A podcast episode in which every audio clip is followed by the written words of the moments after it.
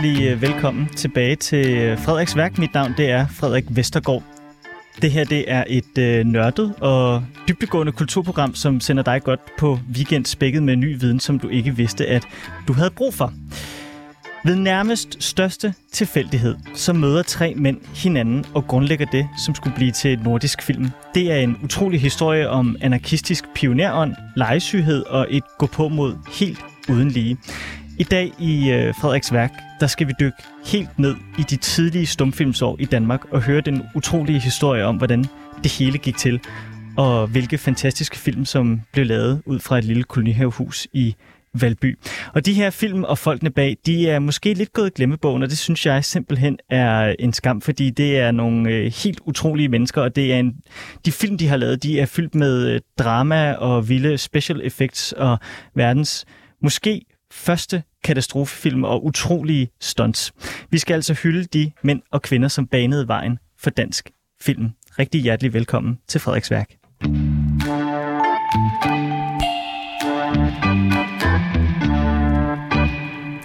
Og nu kan jeg så byde velkommen til øh, to gæster. Det er altid dejligt med, øh, med to gæster, især når det er to kæmpe nørder. Det, øh, så nu er vi nu er trekløveren samlet. Velkommen til dig, Lisbeth Richter Larsen. Tak skal du have. Du er redaktør og projektleder på øh, Filmdatabasen, og så også velkommen til dig, Anne Svarts. Ja, tusind tak. Du er øh, projektredaktør hos det Danske Filminstitut, og I sidder inde på øh, noget, som hedder, eller blandt andet med noget, som hedder stumfilm.dk. Og øh, det vil jeg bare lige sige, det er et fantastisk site. Og det er øh, et site, jeg øh, faldt over sådan øh, mere eller mindre øh, tilfældigt. Men øh, inde på det her site, så kan man dykke ned i alle de historier, som vi også skal dykke ned i i, øh, i dag. Og så kan man se en hulens masse stumfilm, kvitterfrit, øh, og høre interviews med nogle af de her øh, pionerer, som vi også skal ind på i dag. Og øh, jeg synes, det er helt fantastisk, at de bare sidder derinde og kan få lov til at sidde med, øh, med stumfilmen og udbrede den her tidlige filmånd, som vi skal dykke ned i dag. Fordi den kan måske godt for nogen være lidt glemt. Øhm, allerførst til at starte med, så vil jeg godt lige høre, bare sådan lige for at varme op. Altså, Lisbeth, hvorfor elsker du de her gamle stumfilm, som er over 100, altså næsten 120 år gamle? Jamen, øh, jeg har jo stiftet bekendtskab med dem for en del år siden. Øh, jeg læste filmvidenskab, og der var man faktisk tvangsindlagt til tirsdag morgen. Øh, og se filmhistoriske film, og der startede man jo med øh, stumfilm over en kamp, og de blev vist i en biograf ude på Christianshavn uden musikledsagelse, så det var faktisk en pæn udfordring. Øhm, og så er jeg jo siden kommet til at arbejde på det Danske Filminstitut med de her ting, øh, og har bare fået en stor indsigt i både øh, personerne bag skuespillerne og værkerne, og øh, nu her for et par år siden, hvor vi fik midler til at digitalisere hele, hele den her filmmasse. Øh, det drejer sig om cirka godt 400 titler, så er det jo fantastisk at bringe det til live for alle og give adgang til dem. Mit indtryk er, at folk, der studerer film og medievidenskab i dag, de bliver mere øh, introduceret for sådan noget som franske stumfilm og, og, og, og de der helt tidlige Lumière, hvor de går ud af fabrikken og så videre, og øh, hvad hedder det, månen, der får en, øh, en raket i øjet. Er der sådan... Øh, altså, er de her danske stumfilm fra den her periode, er de sådan lidt overset i vores sådan, skal man sige, øh, brede filmdannelse i Danmark? Ja, i Danmark måske, men i, altså i udenlandsk regi, sådan globalt, der fylder dansk stumfilm rigtig meget, fordi det blev så stort så tidligt. Øhm, men det er klart, at de her tidlige pionerer, vi skal snakke om i dag, var inspireret øh, helt oprindeligt af udenlandske film, fordi i starten var der kun film øh, fra Frankrig og øh, England og Tyskland og Italien og Spanien, og så kom vi jo ret hurtigt med ombord, mm. og så gik det bare rigtig stærkt. Øh, så øh, altså pionertiden i Danmark øh, fylder meget, men fylder måske mere i udlandet. Så det er jo også en af de opgaver, vi har at brede det ud. Og I fik det så bredt nok ud til, at jeg faldt over det, så der er allerede et, øh, et, et flueben, I kan have af der. Hvad med dig, Anne? Hvordan, øh, altså, hvorfor elsker du de her gamle stumfilm? Mm, jeg har det måske nok lidt sådan, at, at det er måske ikke selve filmene og filmenes historier, jeg elsker, altså filmenes plot, men, men mere historierne om filmene og de mennesker, der, der lavede dem. Øhm, jeg stiftede jo ligesom Lisbeth bekendtskab med det her på mit studie, film og medievidenskab, så øh, nogle årtier senere, øh, men der har man stadigvæk lagt til at se de her stumfilm. Men så lagde jeg det egentlig lidt, altså det var jo obligatorisk, så lagde jeg det lidt på hylden øh, og beskæftigede mig meget med nyere film, som jeg tror rigtig mange på det studie gør faktisk. Øh, men da jeg så øh, startede med at arbejde inde på Filminstituttet, så fik jeg jo også øjnene op for det her stof igen, og når man virkelig fordyber sig i noget, så kommer appetitten jo også meget, mens man spiser, synes jeg. Og så er det jo bare helt fantastisk at se levende billeder fra, fra en tid, øh, og altså et land, vi jo kender, men, men som jo har forandret sig virkelig ja. meget. Det synes jeg er ekstremt fascinerende at se det som dokumentariske billeder også. Ja, det er jo ret sjovt at tænke på, altså de her, når man ser de her film her, hvordan at, øh, at øh, ja, sådan den der dag, fordi det virker som om, at det er så lang tid siden, når man også ser de her film her, men det er jo meget sjovt, altså de, de ting, der fylder i de her menneskers øh, liv i de her film, det er jo fuldstændig det samme som, som i dag, så på den måde, så er det jo sådan en meget fint lille, det er sådan ligesom, nærmest en tidsmaskine tilbage til, øh, til starten af 1900-tallet. Skal vi bare øh, hoppe ned i det, og så snakke om den her øh, store trækløver af øh, Ole Olsen, Viggo Larsen og øh, Axel Grotkær og så hvordan Storm P også øh, passer ind. Jeg ved ikke, hvem giver det mest mening at, øh, at starte med? Er det Axel Grotkær, eller? Jeg tror, vi skal starte med Ole Olsen, for ja. det er ham, der, der starter det hele. Ja. Hvem er Ole Olsen, Lisbeth? Ole Olsen øh, kommer fra øh, fattige kår i Odshavet. Han vokser op som, som en dreng ude på landet. Øhm, øh, men efter en lidt broget ungdomstid, så, så får han fat i noget med, at han har et forretningstalent, og han tænker ret hurtigt. Og det, han kommer fra, inden han begynder at beskæftige sig med filmmediet som sådan, det er, at han øh, har rejst rundt på, på markeder øh, og forskellige steder og, og haft gode idéer til, hvad man kunne vise frem. Og så bliver han på et tidspunkt direktør øh, for et tivoli i Malmø. Og, der, og det er egentlig der, han sådan starter sin karriere og, og, og får tjent penge til at komme tilbage til Danmark, og så, så er der lige måske et lille intermezzo, hvor vi ikke helt ved, hvad der foregår med ham. Og så får han øjnene op for det her nye, gryende medie, der hedder film. Ja. Øh, levende billeder, som øh, øh, bliver vist fra øh, omkring øh, 1904 i biografer, altså hvor, det, hvor vi begynder at kunne tale om faste biografer. Inden der har det været sådan en, en lidt gøjleragtig ting, der har været vist på markeder. Så Ole Olsen øh, beslutter sig for øh, selv at åbne en biograf. Øh, og det gør han i øh, 1905 på Vimmelskaftet, så han starter sådan set med at være biografdirektør øh, og ser mulighederne i det her nye medie. Og øh, der ansætter han jo Viggo Larsen, som kommer mm-hmm. fra militæret. Han er uddannet sergeant på Frederiksberg Kaserne. Uh, han skulle egentlig have været ude at rejse uh, uh, til Sydamerika, tror jeg det var. Uh, men, Kongo? Uh, Kongo, det er rigtigt. Ja. Øhm, og han finder sig ud af at, øh, at reflektere på en annonce og, og kommer til at arbejde inde i, i Vimmelskaftet i Biografteatret, og det samme sker for den her helt unge mand, der kommer til København fra Jylland, Axel Grotkær, øh, som helt ung ser en annonce i avisen og søger det job og bliver øh, operatør. Og det er der, de to træder deres filmiske barnesko. Øhm, og Ole Olsen opdager ret hurtigt, at det er svært at skaffe film nok til efterspørgselen. Der er programmerne jo sammensat på en helt anden måde. Det, det er jo ultrakorte film i sådan nogle små pakker, hvor man har forskellige genrer og typer af film, der er sat sammen. Øh, og han kan bare hurtigt se, at det er svært at skaffe nye film til det flow, og der åbner jo så efterhånden også biografer rundt omkring, både flere i København og i hele landet. Så øh, det er sådan set der, det starter. Der er et behov for filmproduktion. Så film er egentlig, altså på det her tidspunkt, er det noget, som, som folk allerede køber ind på fra starten? Det, det, det er et medie, folk godt kan lide?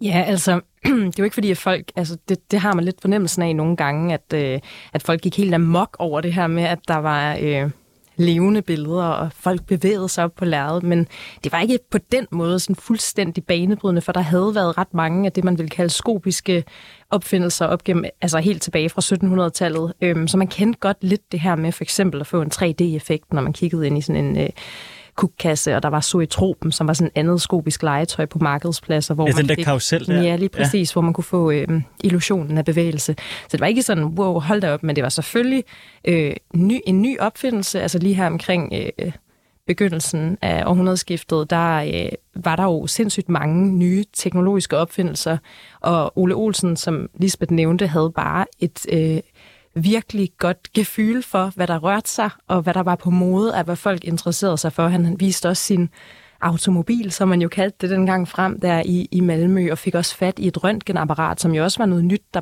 der fremkom på det her tidspunkt, og Sindssygt. folk kunne, kunne øh, røntgen øh, fotografere sig selv uden nogen som helst sikkerhedsforanstaltninger. Jeg tænker, det må have været rimelig godt. skadeligt. Ja, men altså, han var virkelig meget... Øh, jamen altså, entreprenant, og går den, så går den, så han prøvede virkelig mange ting af, og det vil jo også kendetegne alt muligt senere, at han jo virkelig var forretningsmand mere, end han var kunstner. Øhm, og der var jo simpelthen ingen filmbranche endnu på det her tidspunkt i Danmark, så det var nogle lidt altså, specielle typer, der ligesom gik i gang her øh, med at bygge branchen op. Vil I sige, at Ole Olsen han er sådan ekscentrisk, eller er han bare, øh, hvad skal man sige, sådan en, øh, et renaissancemenneske? Øh, hverken eller egentlig. Nej. Altså, han, han kommer jo som sagt fra ret små kår, og han er bestemt ikke et dannet menneske. Altså, han har, han har ikke gået i skole, altså måske til og med 5. og 6. klasse, hvis han har det. Øhm, men han, han lærer sig jo en kulturbranche at kende, fordi han kommer i kontakt med så mange øh, både teatre og, og litteratur, og, og selvfølgelig øh, skuespillere, som bliver en del af, af hans hverdag, efterhånden som de får skudt øh, Nordisk Films Kompagni i gang. Så, så han, han øh, men det forfølger ham lidt gennem hans liv, at han bliver anset for ikke at være dannet og kultiveret. Øh, han er en forretningsmand, som Anne siger. Han er, han er entreprenør. Han, han ser muligheder, han er ekstremt dygtig til at tænke strategisk. Altså i det øjeblik, han beslutter sig for, at han vil producere film, og det, det kommer til at ske fra 1906, der etablerer han jo også distribution, og han etablerer også en filmfabrik, der kommer til at ligge ude i Frihavnen. Og der tænker han også super smart, at når vi skal importere råfilm, og vi lægger vores fabrik i Frihavn, så slipper vi for noget beskatning. Altså, han, han er virkelig smart, og han, han er ambitiøs. Og det er jo også en kæmpe øh, konkurrencefordel at have den her øh, vertikalt integrerede øh, fabrik, fordi at, at, at så styrer man alle led af processen og er ikke så afhængig af folk udefra, og det, altså, det viser sig jo virkelig at være lukrativt foretagende. Ja, det der med, at han har et optagelsesteater, han har distributionen, og han fremkalder selv og Tinder og alt det der, så han, han kører hele, hele Mulletjavsen selv, ikke? Så han har jo ligesom sådan lagt øh, grundlaget for, sådan, hvordan at, at moderne film i dag egentlig også øh, fungerer i forhold til, sådan, hvordan man kan tjene penge på, på at lave sin, sin film selv, og, og tjene penge på at sende dem ud, så andre kan købe dem osv.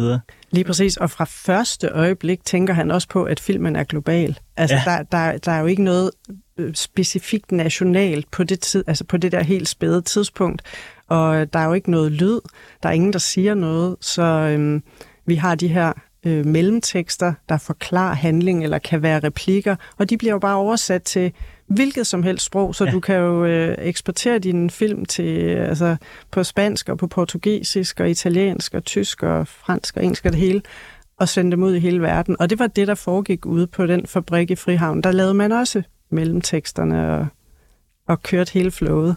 Så han er, han er en businessman. At du, jeg kan se, at du er meget imponeret over ham. Ja, men det er jeg. Det er, øh, og der var også en, der sagde ret sjovt på et tidspunkt, hvor vi snakkede om, sådan, han var jo gået lige igennem i løvens hule, Ja, altså med, med sine vanvittige idéer, fordi de holder big time. ja og så havde Jesper Buch ødelagt det. Men hvordan, øh, altså, Viggo Larsen øh, har I beskrevet som at være sådan, inde på, på stumfilm.dk, som at være sådan lidt for bohem til, til, til hæren.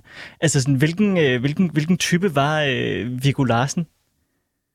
Jamen, øh, han, han var som sagt, han blev uddannet sergeant i hæren der på Frederiksberg Kaserne, men, men øh, havde ry for at være en, der egentlig gerne ville underholde. Altså, han ville gerne stille sig op og, og give en sang, eller fremføre et, et lille skuespil, eller han var sådan underholdende, og, og, og var faktisk en pæn mand. Altså, han så godt ud. Mm. Øhm, og, og han har helt klart noget andet i sig. Det, han vælger jo også, at han vil rejse til Kongo og opleve verden, og der skal ske noget andet. Så, så der må også have været et drive i ham efter at komme ud af noget, der måske var prædestineret for ham, det ved vi ikke, men om han skulle gå i sin fars fodspor eller hvad. Men, men han hopper jo så på det her filmeventyr efter at have gået inde øh, i biografteateret og solgt øh, programmer og billetter så øh, tager Ole Olsen ham og Axel Godkær med ud øh, til Valby, da de etablerer den, øh, det optagelsesteater derude, som jo ikke engang er et teater på det tidspunkt, det er en grund med, en, øh, med et trægulv. Og, og der, øh, i og med, at han også har sin altså, militære sådan dannelse, så er han jo super god til at systematisere sådan en, at orkestrere en, en produktion, altså ligesom produktionsleder.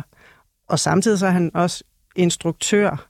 Øh, og Hvorfor laver du godseøjne ved instruktør? Ja, men jeg tænker i starten, altså der, der øh, har de skrevet tre sætninger ned på et stykke papir, og så er det det, vi går ud og laver, og det er måske fem minutter i starten, en, en film varer. Øh, og der Rollerne var meget flydende dengang, altså alle kunne give et nap med, med hvad som helst, så det var ikke sådan, jeg tror ikke, man, man, man tænkte så meget som, nu du er instruktør, du gør det. Måske lige med, med, med undtagelse af, af fotografen, det var mm. selvfølgelig ikke alle, der bare kunne det, men, men jeg tror, det var meget sådan, vi, vi løfter i flok. Ja.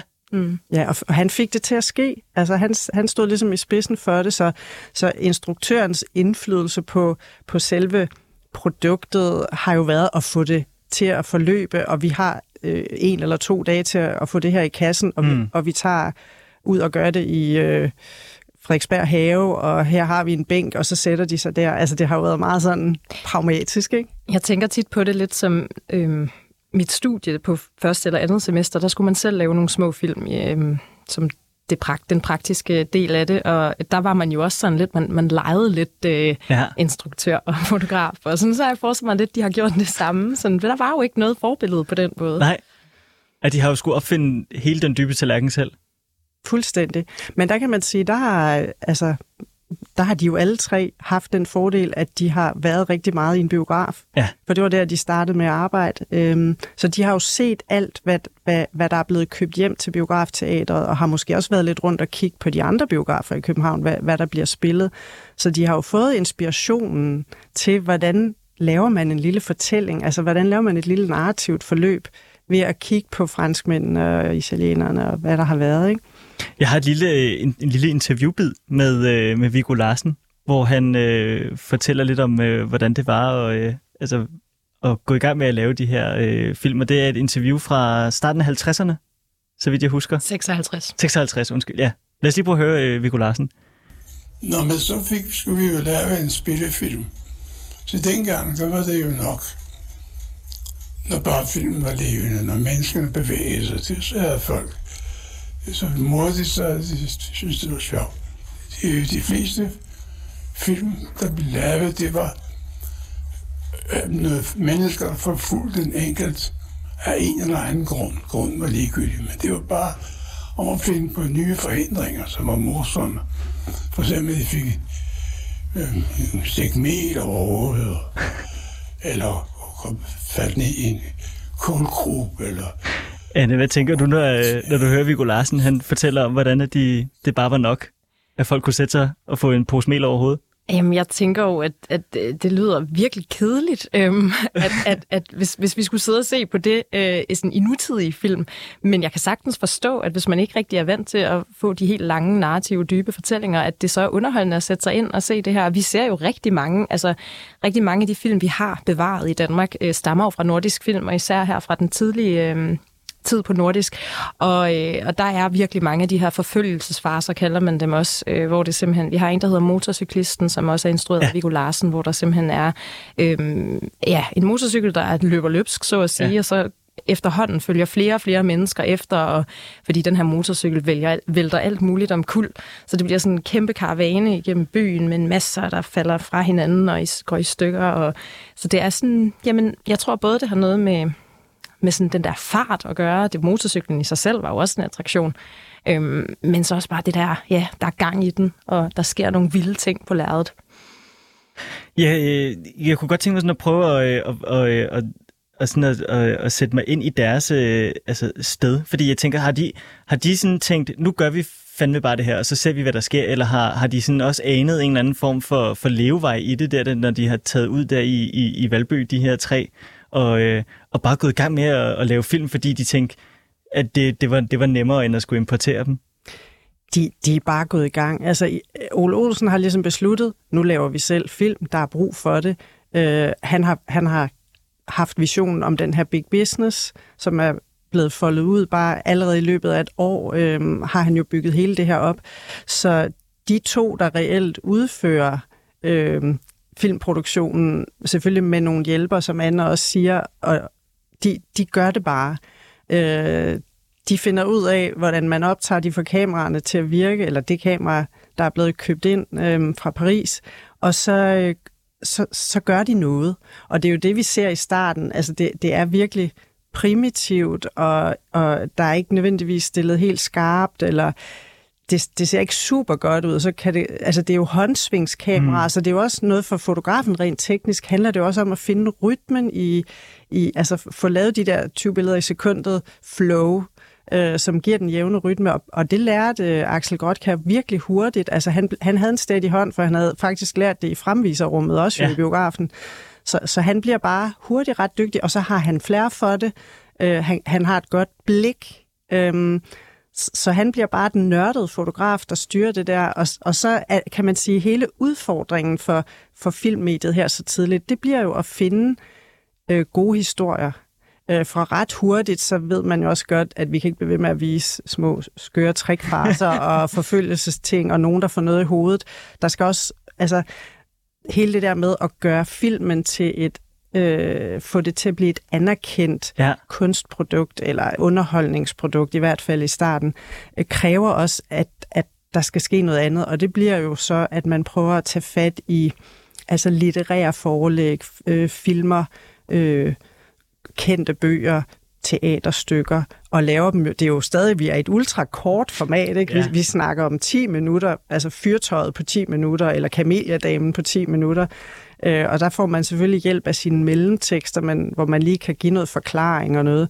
Men det er jo et, et ret specielt øh, narrativ at skulle lave en, en stor roman på 10 minutter. Ikke? Der er også historiske drama. Øh, historien om øh, Tordenskjold så jeg øh, noget af i dag også. Mm. Lige præcis. Jeg synes, at øh, når jeg sidder og gennemser de her gamle film, mange af dem har jo ikke været vist i, altså, siden 20'erne måske, øh, så, så går det sådan op for mig, hvorfor er det, øh, at det er så... Øh, jamen på en eller anden måde underfortalt. Jeg forstår ikke sådan, hvordan det hele hænger sammen, og det ene og det andet. Så det er jo også fordi, at mange af de øhm, stykker og historier og savn og sådan noget, der er blevet filmatiseret på det her tidspunkt, dem havde folk faktisk kendskab til. De, mm. kunne, de kunne deres drama, og, og, og det, gør, det, det kender vi jo ikke på samme måde i dag. Så sådan, hvis man lige læser lidt op på, på øh, jamen, Tordenskjold for eksempel, så kan man jo se, at de følger jo handlingen fuldstændig slavisk, ikke også? Altså hans liv. Øhm, og også Camelia-damen, hvis man ikke lige kan huske, hvordan den ligesom øh, løber af stablen, så, så er det jo, fordi vi, øh, ja, vi lever i en anden tid, og der er måske ikke, altså, det er ikke de ting, vi beskæftiger os allermest med, og nu brugte man jo også rigtig meget teateret som, som forlæg, både fordi, at der at øh, det kunne måske skaffe filmmediet noget anseelse, men også fordi der tænkte man, der var nogle, nogle gode historier, og det var, det, ja, der er mange af de her klassiske fortællinger, vi ikke kender i dag. Ja, Anna, nu nævner du teateret. Jeg kunne godt tænke mig, at du bare lige for lytteren skulle prøve øh, at, øh, at beskrive det, øh, den, den scene, som man har optaget de her tidlige film på, fordi det er altid, synes jeg, øh, det, det ser helt fantastisk ud. Hvordan, hvordan ser sådan en, en scene ud fra, øh, øh eller et studie kan man, vil man jo kalde det i dag, eller sådan et sæt. Hvordan, hvordan så det ud i de her tidlige film?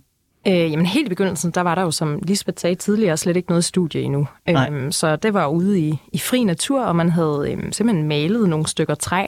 Øh, alt var malet, altså vinduerne, og dørene og søjlerne og hvad der nu end var, og gulvet. Øhm, og det kunne man jo godt se, at hvis det lige var lidt blæsevejr den ene dag, så, så, jamen, så blafrede den her væg lidt. Det tog man sig ikke så meget af, og også hvis kostymerne måske ikke lige sad super godt, det ikke var den rigtige størrelse, ja, det gik nok, ikke? Altså, man tog det ikke så nøje øh, dengang, og det var jo som sagt også meget statisk kamera, og tabloer kaldte man det, så det var ikke noget med nærbilleder. Alt blev øh, optaget i en, altså i et shot. Så det var, øh, ja, det, det kan være meget specielt at se med nutidens øjne, hvor vi er vant til hurtig klipning og masser af forskellige øh, kameravinkler og nærbilleder. Lisbeth? Altså, øh, en af de første, en af de tidligste film fra 1907, Røverens Brud, som er netop, som Anne beskriver, at man ja. har rejst en bagvæg og tegnet, altså malet vinduer på og knagerækker, hvor der hænger et tog og en jakke, det er malet op, og det, det ser man jo tydeligt, men de illustrerer jo en idé om et rum, ikke? Og så er der et vindue, hvor der er malet glas, øh, og så det eneste, der fungerer, det er en dør, der kan åbnes, hvor de kommer ind og ud, og det gør de hele, de går hele tiden ind og ud af det, den her det er dør. helt vildt, ikke? hvor meget der kommer ind og ud af Ind og ud og ind og ud, og så er der et, et bord i rummet, eller på trægulvet der, Ja. hvor, hvor det hele udspiller sig, og altså skønt at se, da alle de der mænd forlader rummet endnu en gang går ud af døren, og så står kvinden alene tilbage, så går hun hen og kigger ud af vinduet, ikke? Øhm, og, og altså, de skaber jo en illusion, som vi er med på, eller man var med på dengang, og få, få skabt det her drama. Og, det, og det, det er jo også rigtig meget det der med at få skabt indblik i både øh, alt det, der har tiltalt folk, og nogle gange tiltaler det laveste i os alle, det der med et indblik i, i øh, nogle helt andre øh, samfundsklasser, og, og smukke rober, og, og også de laveste mm. klasser. Altså, øh, temaerne bliver jo hurtigt øh, lidt sleazy, ikke? og det, det er skønt med noget krimi og noget detektiv. Øh, altså de der genrefilm er ret hurtige på banen. Øhm, og, og det er jo det, man har jo lynhurtigt skabt det der sensationelle, der er omkring filmene. Øh, og, det, og det kommer selvfølgelig, altså det bliver jo udbygget i takt med, at man så i 8 får det første rigtige indendørsstudie. Så kan de også pludselig filme meget længere. Det er, det er jo stadig Mm. øh, dagslys, der kommer ind øh, gennem øh, glasvinduer, men det giver jo, altså de bliver i hvert fald ikke våde, når de går på arbejde, Nej. eller Til gengæld sveder de meget, for det er jo om sommeren, man er nødt til at optage, eller i hvert fald fra forår til efterår, øh, for at have sollyset, det naturlige lys, så, så der bliver ekstremt varmt i det her drivhus. Så jeg tænker, de der store øh, gammeldags kjoler har virkelig øh, Ja. Været ubehagelige at have på, eller jakkesæt for den sags skyld. Ja. ja, fordi jeg læste også, at Axel øh, Grotkær, han tog til, til Norge og lavede naturfilm om vinteren, fordi der simpelthen ikke var, var behov for at lave film om, om sommer, eller ikke behov, men der var ikke mulighed for at lave film om, om sommeren i Danmark. nej, Det er også helt fantastisk. simpelthen ned. Det var helt fantastisk at tænke på, at filmindustrien er sæsonarbejde.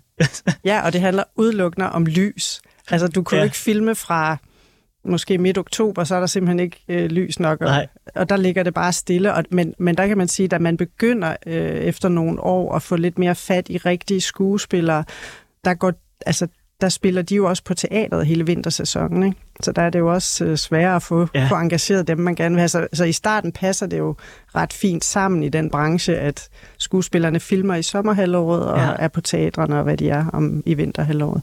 Nu har jeg nævnt, at det var meget sådan sensationalistiske øh, film, de lavede. Hvordan blev de så modtaget her i, øh, i starten af, af 1900-tallet, når de så kom ud i de danske biografer? Hvordan øh, forholdte herre fru Danmark sig til, til de her nye danske filmpionerer? Altså, vi ved faktisk meget lidt om modtagelse og, og, og biografliv som sådan.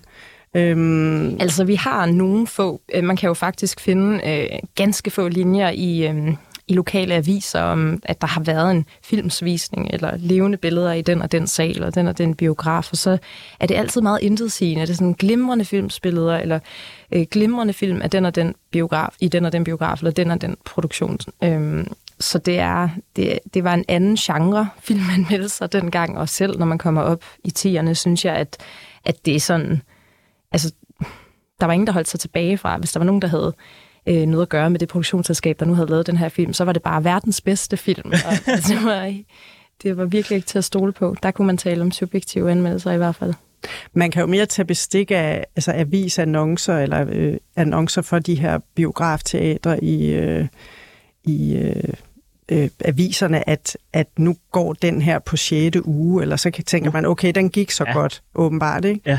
Og så i forhold til, hvordan øh, enkelte titler fra Nordisk Film er gået, så kan vi se, i vi har jo hele Nordisk Films øh, øh, samling af, hvad der har dokumenteret den her tid. Altså vi har deres breve og kopibøger og lister over film, hvor, hvor de er distribueret, distribueret hen i verden osv. Så, så der kan vi jo se, at en film kan være solgt i 80 øh, kopier og sendt ud til alle da meget de her godt. lande. Ja, det er jo vildt godt. Altså, Løvejagten blev solgt i 256 kopier, og det var virkelig ekstremt meget. Og man, jagtfilm havde også momentum på det her tidspunkt. Ja. Der blev også lavet Isbjørnejagten, øh, ved jeg.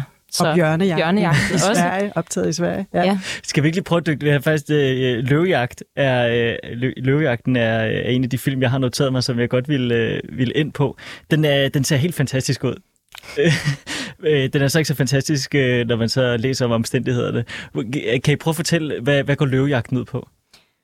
Jamen, øh, løvejagten går ud på, at der er, øhm, der er de her to storvildsjægere, som er ude i, øh, i junglen, skal det forestille. I Søndermarken? Ja, ej, de er faktisk både optaget lidt i Søndermarken, men ude på den ø, der hedder Eleora i Roskilde Fjord. Nå ja.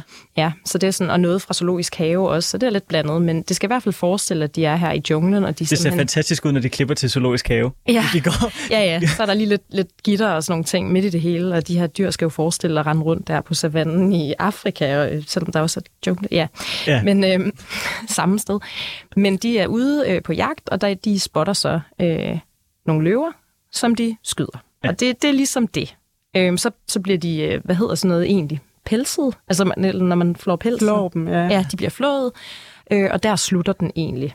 De ryger lige en, en cigar. En sejrsmøg. Ja. Ja.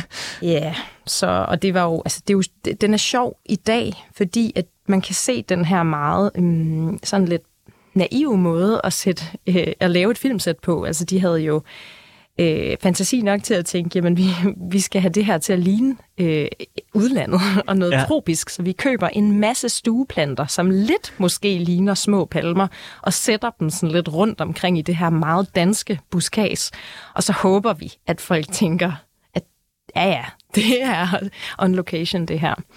Øhm, og så også tog til zoologisk have og lige øh, altså filmet op over Ja, det ser øhm, genialt ud. afhegningen, og det er også derfor, at man altså senere måske har øhm, mistolket det som værende ret sådan innovative kameravinkler, og hvorfor har man gjort det, ja. men det har vist sig, at det var jo simpelthen bare fordi, at, at det har Axel Grotkjær så fortalt, det var simpelthen bare fordi, det her gitter var jo i vejen, så man var jo nødt til at skyde op over. Ja. Men, det, men det er jo faktisk, altså i forhold til filmsprogets udvikling, så er det jo, det er jo der, man faktisk ser indklip. Det er jo, det er jo ret genialt mm. tænkt, at i stedet for bare ligesom at have det her stationære kamera nede på Elora, hvor, hvor de her to løver, som Ole Olsen i øvrigt købte i Hagenbæk Zoologiske Have i Hamburg, Ja, og importeret, hvor, hvor de jo bliver skudt af en jæger, de har med, Ja. med, med en skarplat riffel, ikke? Øh, det er jo ikke de to skuespillere, Ah, nej. der skyder, det, det er der en, der gør sådan bagved. Øhm, at, at man laver de her indklip, som illuderer, at der er altså også en strus, og der er også en zebra, ja, ja. Og, og i øvrigt så indgår der jo også en, en hest og en ged i hele det her drama på Elora.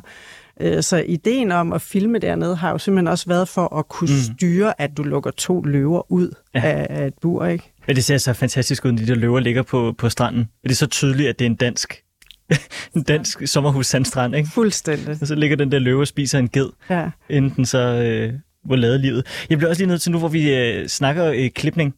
Den film, som hedder Heksen og Cyklisten, der bliver virkelig klippet i den. Og øh, der var en af mine kollegaer i dag, der sagde, at det var sådan helt Christopher Nolan-agtigt. På den måde, at de bruger... For der sker virkelig mange tekniske ting i den film.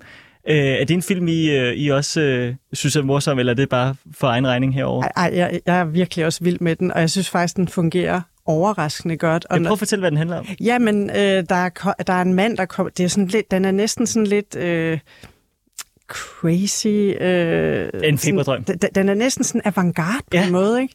Øh, der, der er en mand, der kommer cyklende på noget, der ligner en vej ude i dyrehaven, og, øh, og pludselig bliver cyklen, den forsvinder under ham, og... Øh, Øh, han bliver kastet af den, og den forvandler sig til alt muligt. Og, og når du siger klipning, så er det jo, altså det er jo dybest set i kameraet, der bliver klippet. Mm. Ikke? Fordi øh, Axel Gottkær, der har filmet den, han, han får stoppet kameraets optagelse på et helt bestemt sted i, sit, i sin håndsvingsbevægelse, og så starter han den igen, hvor, hvor der så er skiftet ud på, nu har vi en børnecykel, og så har vi en væltepeter, og, og, og plus at de jo også øh, laver øh, backwards optagelser, ikke? Ja, Hvor han cykler cyklen simpelthen baglæns. fu- for fuld skrue baglæns. Han hammer ikke? baglæns. Så det foregriber jo alt det der øh, skoleelever fra sådan 60'erne, 70'erne, 80'erne husker fra deres skoletid, hvor, hvor man sådan sidder og råber på, må vi se den bagfra? Ja.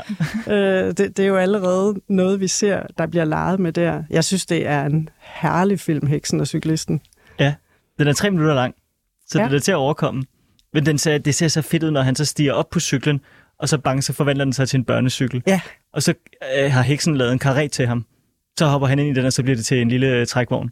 Det, Det er fantastisk. suverænt. Det fungerer faktisk virkelig godt. Ja, det gør det virkelig. Ja. Øh, ja, der er jo mange film, vi kunne, øh, kunne dykke, øh, dykke ned i, men øh, tiden er jo ikke med os. Og det er det aldrig i det her program. Men jeg synes, vi bliver nødt til nu at dykke ned i nogle af de øh, mennesker, som øh, er på scenen. Nu har vi snakket meget om dem, der er øh, øh bag om scenen. Der er ligesom nogle, øh, nogle sådan kendte fra den periode, som man også snakker om i dag. For eksempel Asta Nielsen, ikke? Jo. Hun tog til Hollywood. Men en person, som, øh, som man ikke snakker så meget om, han hedder øh, Silander. Mm. Hvem, hvem er han? Jamen, øh, Valdemar Silander hedder han, og han var Nordisk Films allerstørste stjerne i, øh, i det, man kalder Dansk Films første guldalder fra 1910, og, øh, ja, eller fra 1911, der havde han sit gennembrud, og så til han dør i 1917, meget pludseligt og meget ungt.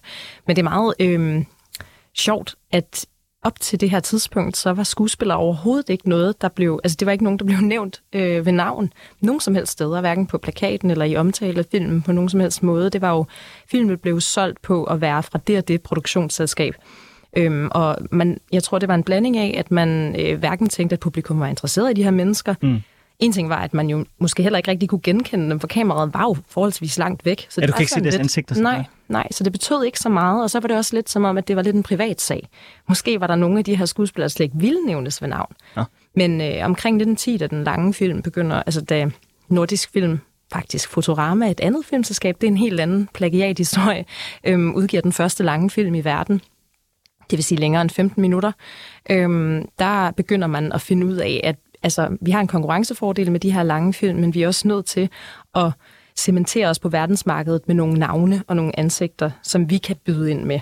Og Valdemar Silander, han kommer jo ind på scenen på lige det her geniale tidspunkt, og det gør mange af de store stjerner, der er i tierne, altså både øh, Asta Nielsen og Valdemar Silander i øvrigt, og klar på top i den. Men Silander, han, øh, han kommer også rimelig, altså han kommer fra teateret, ligesom rigtig mange af de andre, Øhm, og han har ikke rigtig haft, han har ikke haft nogen nævneværdig karriere der. Han har simpelthen ikke formået at slå igennem. Men det gør han altså her ved sådan et tilfælde. Nogen siger, at det var hans øh, kone, Edith Buhmann, som, altså på det tidspunkt kone, som øh, anbefalede ham. Og andre siger, at han, at jamen, ham, der skulle have spillet hovedrollen i den her film, hans gennembrud ved fængslets port i 1911, ikke kunne, og så var han, sprang han ind. Og han fik altså en fuldstændig astronomisk karriere øh, herfra og blev verdensberømt og kendt fra Brasilien til Japan, og det var helt vildt. Så må han have været godt ved muffen og levet et luksusliv? Det gjorde han. Det gjorde han virkelig i de her år. Han, øh, han lod faktisk ikke til at være en skørtejæger, modsat hvad mange sådan tror og skriver om ham. Han var gift med Edith, havde en affære, ved vi, med en af sine øh, skuespillere mm. kollegaer, men, øh, men ellers så levede han altså meget, han var meget gavmild og altså, gav middag og drinks hele tiden, og havde øh, heste ude ved dyrehaven, og altså. en bil og en kæmpe villa i Klampenborg. Og øh, da han så blev skilt fra Edith, så flyttede han sig ind på Hotel Bristol, ikke eksisterer mere end Rådhuspladsen, og levede så der, indtil han døde. Så, ikke så gammel? Øh, nej. Hvad var 33. Han? Ja. Han, han lavede over 80 film, ja. spillefilm på Nordisk Film. Han var kun ansat hos Nordisk. Det var ligesom det var hans karriere, den var der, og han, han var første stjerne og havde en astronomisk gage, som han hvert år ligesom forhandlede med Ole Olsen, der jo var nære og svær at, at, at, at forhandle med om alt, når det, når, i hvert fald når der skulle penge på bordet, men, øh, men han var virkelig guldægget øh, for dem, og, øh, og de her mange, mange Silander-film kommer, som Anne siger, ud i hele verden, og han, han er virkelig et navn, og der står Silander på plakater. Hvorfor er han så god? Jamen, han har en ret fantastisk, øh, hvad skal man næsten sige, screen appearance. Ja. Altså, han, han har en flot, sådan statuarisk krop.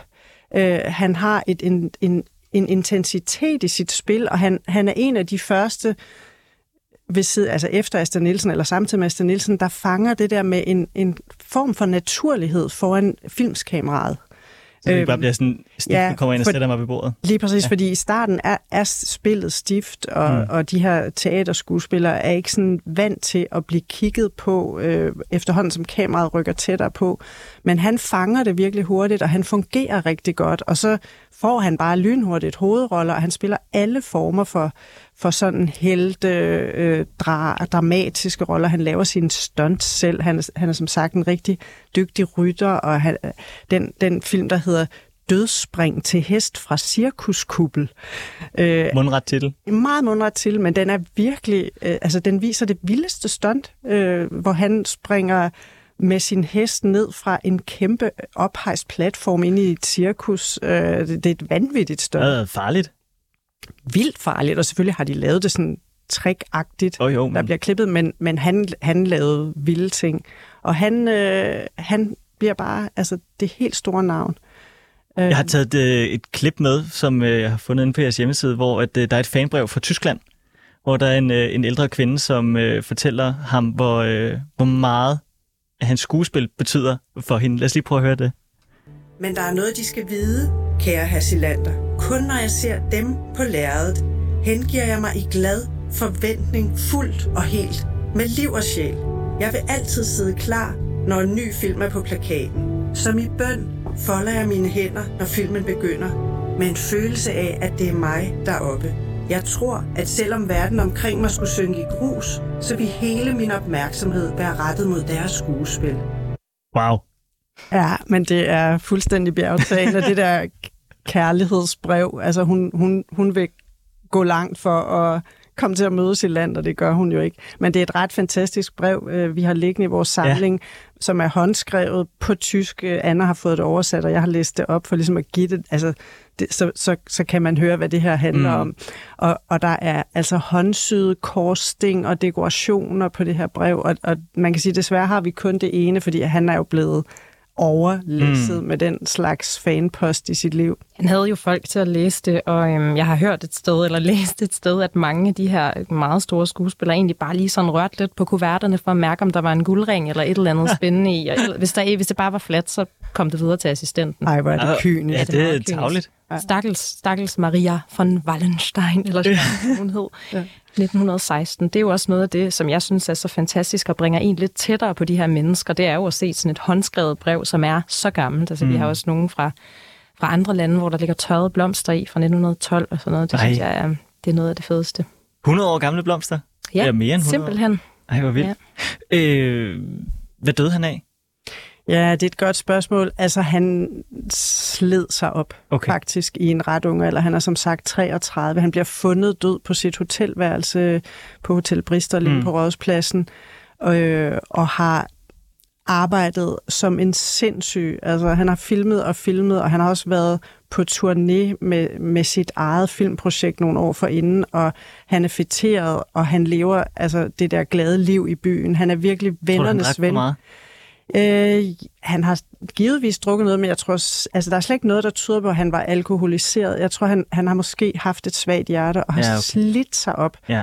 Øh, og, og øh, jeg har faktisk været på, altså i arkiver, øh, i Landsarkivet, som det hed dengang, og fundet hans dødsattest og, og så videre, og der, der er ikke noget, fordi der blev spekuleret i alt muligt. Der, mm. der blev spekuleret i, om han var blevet skudt af en elskerinde, og om han havde taget sit eget liv, og alt muligt, og, og altså basically så døde han øh, af et hjertestop, han faldt om.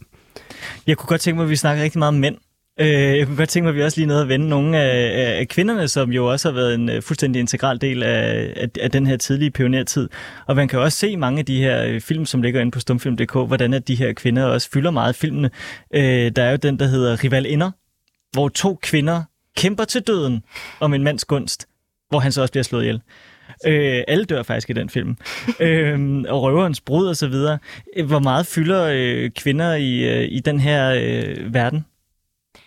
Jamen, de fylder jo meget øh, på lærredet. Mange af de her historier handler jo om trekantsdramaer og ægteskab og det ene og det andet, men jeg vil sige, det er meget øh, traditionelle kvinder fra den tid, vi ser på film. Altså, det er jo tjenestepiger, eller hustruer, eller elskerinder, eller ja, hvad det nu kunne være. Tøjter. Ja, tøjter, ja. Uh puha.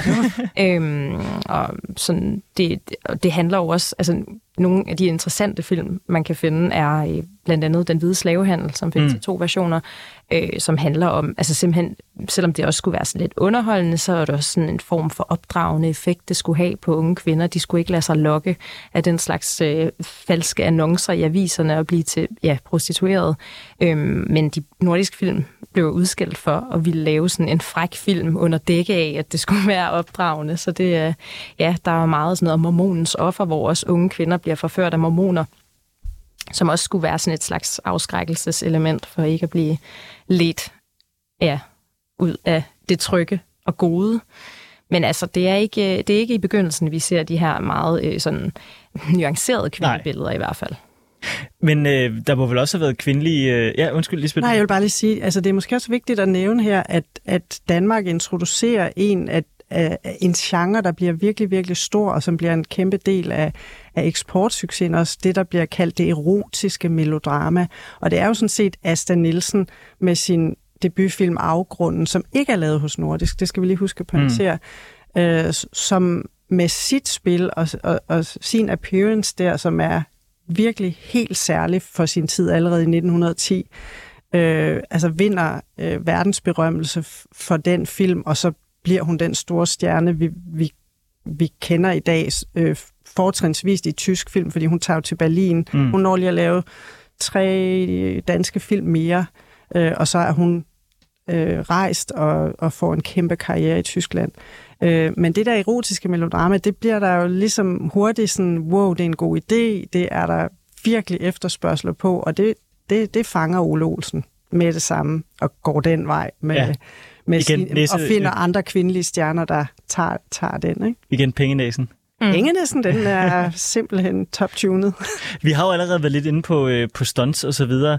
Øh, der må vel også have været nogle kvindelige stunt, øh, stuntmager. Øh, Emilie Sanum, Ja, hun var jo øh, altså ikke den eneste, men Nej. hun var i hvert fald den i Danmark, som man omtaler som, som Danmarks første, og måske faktisk øh, verdens første. Det er man ikke helt sikker på endnu. Der var jo også nogen i USA, men øh, vi har ikke kunnet finde en film fra det før det. Men Emilie Sandum, hun startede også på teatret og i Varietéen og på forskellige selskabslokaler i København, hvor der blev serveret smørbrød og drinks, og mændene kunne lige græmse lidt på de smukke unge kvinder. Mm. Øhm, men hun ville jo rigtig gerne være ægte skuespiller, og den karriere fik hun heldigvis også hos det, der øh, hedder Filmfabrikken Danmark, et mm-hmm. produktionsselskab, hvor, altså, som specialiserede sig i det, de kalder sensationsfilm på det her tidspunkt. Og det er jo film, hvor det simpelthen bare går ud på at lave altså, eksplosioner og biljagter og motorcykler og vilde stunts simpelthen, og det bliver også reklameret for på plakaterne, så det simpelthen bare skulle være så vildt som muligt. Og det kunne okay. hun efter sin, efter eget udsagn i hvert fald, rigtig godt lide. Hun gad ikke at spille de her søde piger øhm, og ja, hustruer og så videre. Så hun øh, spillede blandt andet Nattens Datter, som var en, øh, ja, sådan en underverdens skurkinde, som forklædte sig og stjal fra de rige og kidnappede millionærdøtre og den slags ting. Altså, det er nogle vanvittige plots. Noget med en luftballon og en abe, der redder hende fra det, og noget med, der er en af dem, der hedder, øh, jeg tror, det hedder Redselshulen på havets bund, og sådan nogle ting. Altså, det er, det er helt grotesk. Jeg elsker de der titler. Jamen, de er, de er helt vanvittige. Øhm, men men hun, hun turer simpelthen nogle ting, som mange af hendes kvindelige kolleger på det her tidspunkt ikke turer. Hun springer blandt andet ud med faldskærm i 1923 i den film, der hedder Luftens Inde. Hold da op. Øhm, en italiensk produktion faktisk, øhm, med en dansk instruktør. Og det var jo helt sensationelt. Øhm, og altså, hun lavede akrobatik i øh, understillet på flyvemaskiner, og der var jo ingen sikkerhedsforanstaltninger. Altså oppe altså. i luften? Ja, ja. ja. altså Ej. mens øh, flyvemaskinen flyver rundt, så øh, hænger hun simpelthen i de her øh, stænger, der er for neden øh, ja. på hjulene. Ikke? Sindssygt. Og hun har højhældede sko på og en lille badedragt. Og jamen altså, går den, så går den. Og vi, hun... vi har også sådan et showreel, ja. mener jeg, Anne, hvor hun øh, altså, øh, på en mølle, altså en rigtig mølle, hvor vingerne drejer rundt, ja. der, der kravler hun rundt på møllevingerne mm. hele vejen. Altså, øh, jo, højt oppe. Ja, og der er også film, som vi desværre ikke har bevaret, men vi har rigtig mange interviews med hende. Altså blandt andet så lød hun sig også køre over et damplokomotiv, og hun beskriver, hvordan man skulle ligge helt stille i midten, for at den, den hede olie ikke dampede ned og blev brændsår på kroppen, og ens hår skulle ej, være bundet ej, ej. helt tæt. Og når hun sad på maskinen, så skulle man endelig passe på, at ens lår ikke kom for tæt på det, hun kaldte pålægsmaskinen, som Ej. var propel. Øhm, og der kom jo også olie flyvende, som simpelthen ætsede sig ind i hendes hud, og hun kom ud for ret mange slemme skader. Ja. Øhm, også med noget fosforiserende lys, som gjorde, gjorde, at hun troede, hun var blind på et tidspunkt. Øhm, men så kom synet heldigvis tilbage efter et par dage og sådan noget. Hun, hun virker virkelig som om, at det var bare sådan, sådan var det frygtløs. game. Ja. Ej, var det vildt. Mm. Hvordan døde hun så? Jamen, hun, øh, hun, hendes karriere, filmkarriere sluttede faktisk efter 1923. Øhm, der var det jo både gået ned for dansk filmbranche, men øh, så lavede hun de her luftakrobatiknumre i løbet af 20'erne og rejste rundt med det her showreel og fortalt om sin karriere på film. Og så øh, det, hun altid sagde i interviews, øh, som hun var bange for, det eneste, hun var bange for, det var faldskærmen, fordi den var så upålidelig, følte mm. Og så i 1931, så er hun ude og lave en af de her shows en weekend, og, øhm, og så folder hendes faldskærm sig simpelthen ikke ud, så hun falder ned øh, 600 meter foran 8.800 tilskuere. Øhm, ja, og dør jo øjeblikkeligt. Ja. Og man har kunnet se, at den her... Øhm, den her snor med ringen, man skal tage ud af en lille lomme og trække i, for at skærmen folder sig ud, den er ikke taget ud. Så enten har hun jo fået et panikanfald deroppe, eller har jeg simpelthen ikke kunne få den frem, eller man, man ved det jo ikke, men det var jo dybt tragisk. Ja, det var en, en ikke godkendt militærfaldskærm, hun havde lånt, fordi hendes egen var i stykker. Så det kan jo også have været at hun ikke kendte den godt nok, men meget tragisk. Gud, hvor frygteligt. Piv. Ja. Det er så sørgeligt. Ja, men hende skulle der da være en, øh, en, en, en vej opkaldt efter, eller en eller anden lille øh, statue. Altså, der er jo mange af de her, som vi har været inde på øh, i dag her, som på en eller anden måde er gået i, i, i glemmebogen, selvom at der er så mange fantastiske øh, historier bag. Øhm, jeg kunne godt tænke mig, at vi lige brugte de sidste øh, par minutter på at tale om, hvordan at, øh, at, at vi ligesom kan få dem ind i, øh, i rampelyset igen. Altså, øhm, altså skal, skal vi have en, øh, en, en Ole Olsen-vej, eller, øh, eller hvad skal der til, for at de her mennesker kan blive kendt igen, når, når, når filmmediet umiddelbart virker til at være relativt, øh, have relativt smal appel? Altså, jeg tænker ikke, det der med vejnavn giver særlig meget, Nej. for hvor mange er der ikke, hvor vi tænker, jeg aner ikke, hvem den her person er, når vi render rundt. Og findes der ikke faktisk allerede nogle som er den slags? Tror jeg Ude i Valby, omkring Valby. Okay. Der er, altså, den Nielsen Stræde, der er der i hvert fald. Men, Men hun er også, hun er jo nem. På Frederiksberg Kommune, der står der jo sådan lige ned under øh, vejnavnene, ja. hvem personen er. Ja, det er jo, det er en stor hjælp, men, det, men det er jo klart, det du spørger til nu, det er jo en af de store opgaver, vi prøver at løse ja. ved at have lavet mm. stumfilm.dk. Altså det er jo, at vi kan, nu kan vi hive de her personer frem, fordi nu, at, nu bliver filmene digitaliseret, de bliver tilgængelige for alle, så nu er der syn for sagen. Du kan se Emilie Sandom, du kan se Asta Nielsen, du kan se Valdemar Silander og komikerne og badutspringerne. Altså, der er jo, det er jo den måde, vi kan vi kan få dem revitaliseret på, at, at det faktisk var en stor tid, en produktiv tid. Det var her filmsproget blev til, det var her man eksperimenterede, og nye navne kom på banen. Efterhånden kom, blev, blev instruktør Tjansen professionaliseret manuskriptskrivning, som var jo hele det bærende i det her kæmpe flow af film, blev professionaliseret. Så, så hele den fortælling, øh, både om personer, men også om, hvordan hele den her verden var, det, det er bare at gå ind på stumfilm.dk og læse artiklerne og se klip fra filmene. Man behøver ikke sidde og se en helt lang stumfilm på halvanden time, men nej, man, Kan jo, man kan jo starte dem, og man kan hoppe lidt rundt. Ikke? Jo, og det altså bare lige som en sidste kommentar til det, ja. så synes jeg jo for mig i hvert fald personligt, så, så gør det rigtig meget at komme tættere på menneskerne ved for eksempel at tage fat i nogle af de her gamle breve, som folk har skrevet til dem, eller noget, nogle notater, de selv har skrevet, små øh, ting, Falde Marcilander har skrevet på en lille, øh, et lille stykke papir inde på Hotel Bristol, om at han vil gerne låne de her 6.000 kroner, øh, eller en, der har skrevet om ham, han altid kommer for sent til direktionen ude på Nordisk, og sådan, så, så vi prøver jo også at fremhæve alle de her ret unikke ting, vi har liggende i vores arkiv, som gør, at det her ikke bare er et eller andet øh, random portræt, man finder i en historiebog, mm. men det var faktisk mennesker. Og på den måde er vi jo også øh, heldige ved, at vi har altså, levende billeder. Det gør jo alligevel en stor forskel at se et menneske bevæge sig rundt i et rum, øh, i stedet for bare at kunne bladre i en bog og se, hvordan de så ud og hvad de øh, lavede. Ikke? Jo. Øh, vi har et minut tilbage, og øh, vi, øh, ja, vi kunne have talt om øh, mangt og meget, det når vi ikke, men vi kan jo bare lige måske sige her til sidst, at det ender med at gå dem rigtig godt, og de ender med at tjene øh, gode penge på det, og de ender med at blive rigtig store. Jeg hørte et interview med øh, Axel Grotkær, der sagde, at han kunne købe cigarer, hvor tre kostede 25. nær cigarer. Ja. Bare lige for at sige, så, så mange penge havde han. Han fik 6.000 for at optage en film i Tyskland og sådan noget. Altså, jeg har tjent store penge på det her. Hvis I skulle give øh, lytteren en film, de skulle se inden fra, øh, fra stumfilm.dk. Hvad skulle det så være, Lisbeth? Øh, jeg vil nok anbefale øh, en Silander-film. Ja. Han står mit hjerte nært. Ja. Øhm, jeg vil øh, anbefale, at man øh, går ind og ser Klovnen fra 1917. Klovnen. Som er hans store sådan, stjernefilm, hvor han får en seriøs rolle. Sådan. Anne, du når også lige at få en. Jamen, øh, jeg tager drejer. Du skal ære din hustru fra 1925. Perfekt. Jamen altså, øh, tusind tak, Lisbeth og Anne, fordi I ville øh, komme herind i dag. Det var en kæmpe fornøjelse. Selv tak. Selv tak. Det var alt for Frederiks Værk i denne uge. Jeg er tilbage igen næste uge. Husk, du kan komme i kontakt med mig inde på 24 app. Nu er klokken 18, og vi skal have nogle nyheder.